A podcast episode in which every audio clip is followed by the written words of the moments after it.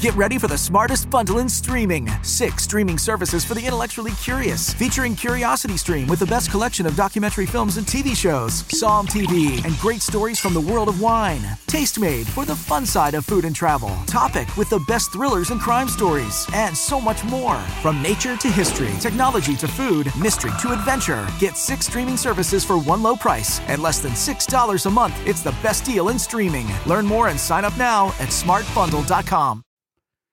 My mother recently passed. I'm not sure what to what to feel right now. Regret, sure. Sadness, absolutely. But part of me feels relieved. Not because I hated her, but I hated watching her in bed all day and night, never really talking. She whispered constantly to no one in her last days. Her thin lips barely moved as she stared at her dresser in front of the bed the whole time.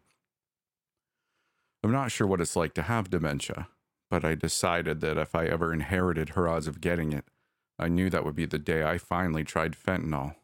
Either way, it'd be far more merciful than what I watched for 43 days when I decided to move back to my old house and work from home there. Occasionally, after I finished my last Tier 2 meeting, I'd step out to get some soup for her. She ate, but very listlessly took a moment to acknowledge the food. For some reason, her nurse refused to stay too long in the bedroom, and when she was in there, she'd always make a cross with her fingers before and after entering. I guess Brazil was big on Catholicism, since I think I learned more biblical quotes from her mumbling than when I went to Hebrew school. I was sorting through my mother's leftover belongings and packing them to be sent to my sister, who was stuck in Sweden due to COVID. My friend Al was with me helping.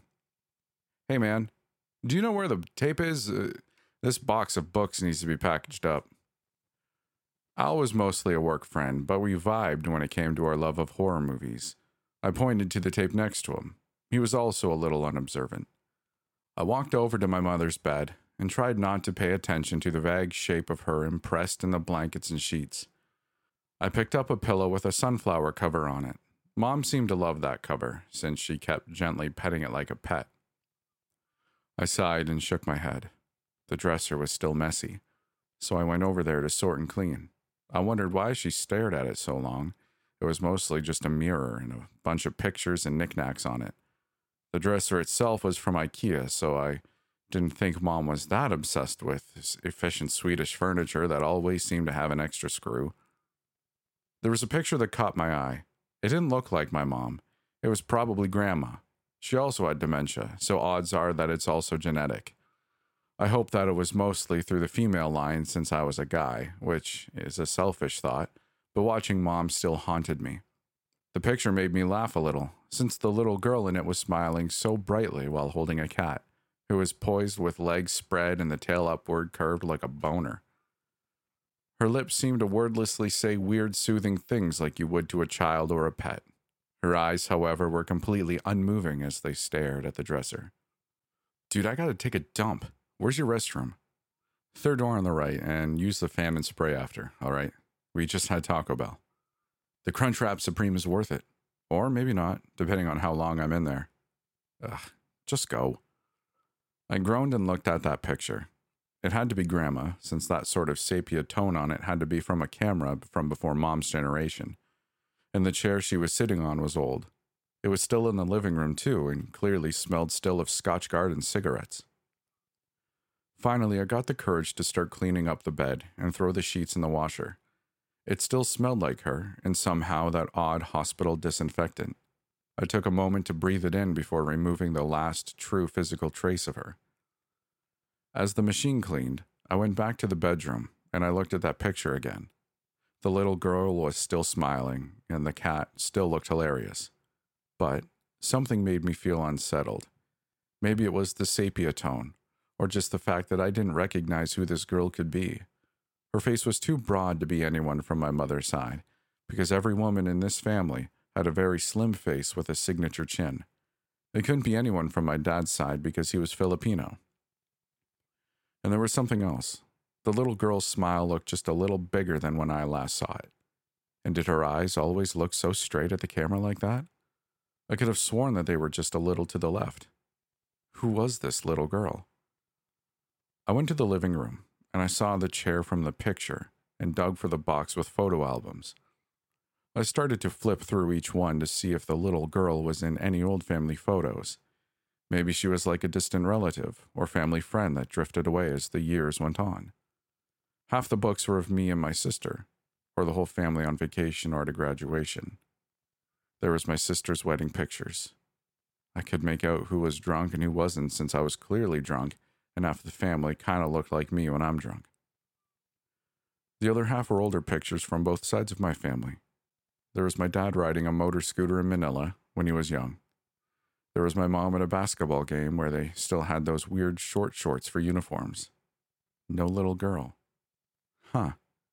I got up and went to get the picture to examine against the photo albums. I must have spent 15 minutes maniacally trying to see if there's any match in any of the pictures. And every time I glanced back at that little girl, I felt something increasingly off about it. Was it her smile? Was her smile always that wide? Or her face that blurry? Whatever it was, I felt very uneasy and almost on the verge of a panic attack for some reason. Feeling tired, I laid back in the same chair that little girl was sitting in. I rubbed my eyes and dropped them into my lap. Who the hell was this little girl? And why was her picture on mom's dresser? I think she once mentioned that grandma also had it, but she never explained where it came from or who it was of. Dude, come on, talk to me. What?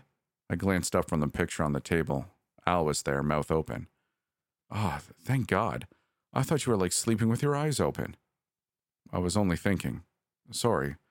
How's the crap? Forget about that, man. That was a long 20 minutes, but that Crunchwrap Supreme still edges out as worth it. You've been staring at that picture and mumbling for like 10 minutes. I thought you were just thinking, but you didn't answer to anything, even when I yelled at you that I screwed your girlfriend. Not really, but you were scaring me there. 10 minutes? That was only like two minutes tops, since I'd only been sitting for like the course of a like a White Stripe song. Yeah, it was really weird, man. And you kept petting that pillow like it was a cat. I looked down and noticed that I had that sunflower pillow in my lap. When did I pick it up? I blinked at Alan and looked at the picture. That little girl had an almost inhumanely wide smile, and her face seemed even blurrier. What the hell is going on? Get ready for the smartest bundle in streaming. Six streaming services for the intellectually curious, featuring Curiosity Stream with the best collection of documentary films and TV shows, SOMM TV, and great stories from the world of wine. Tastemade for the fun side of food and travel. Topic with the best thrillers and crime stories, and so much more. From nature to history, technology to food, mystery to adventure. Get six streaming services for one low price at less than $6 a month. It's the best deal in streaming. Learn more and sign up now at smartbundle.com.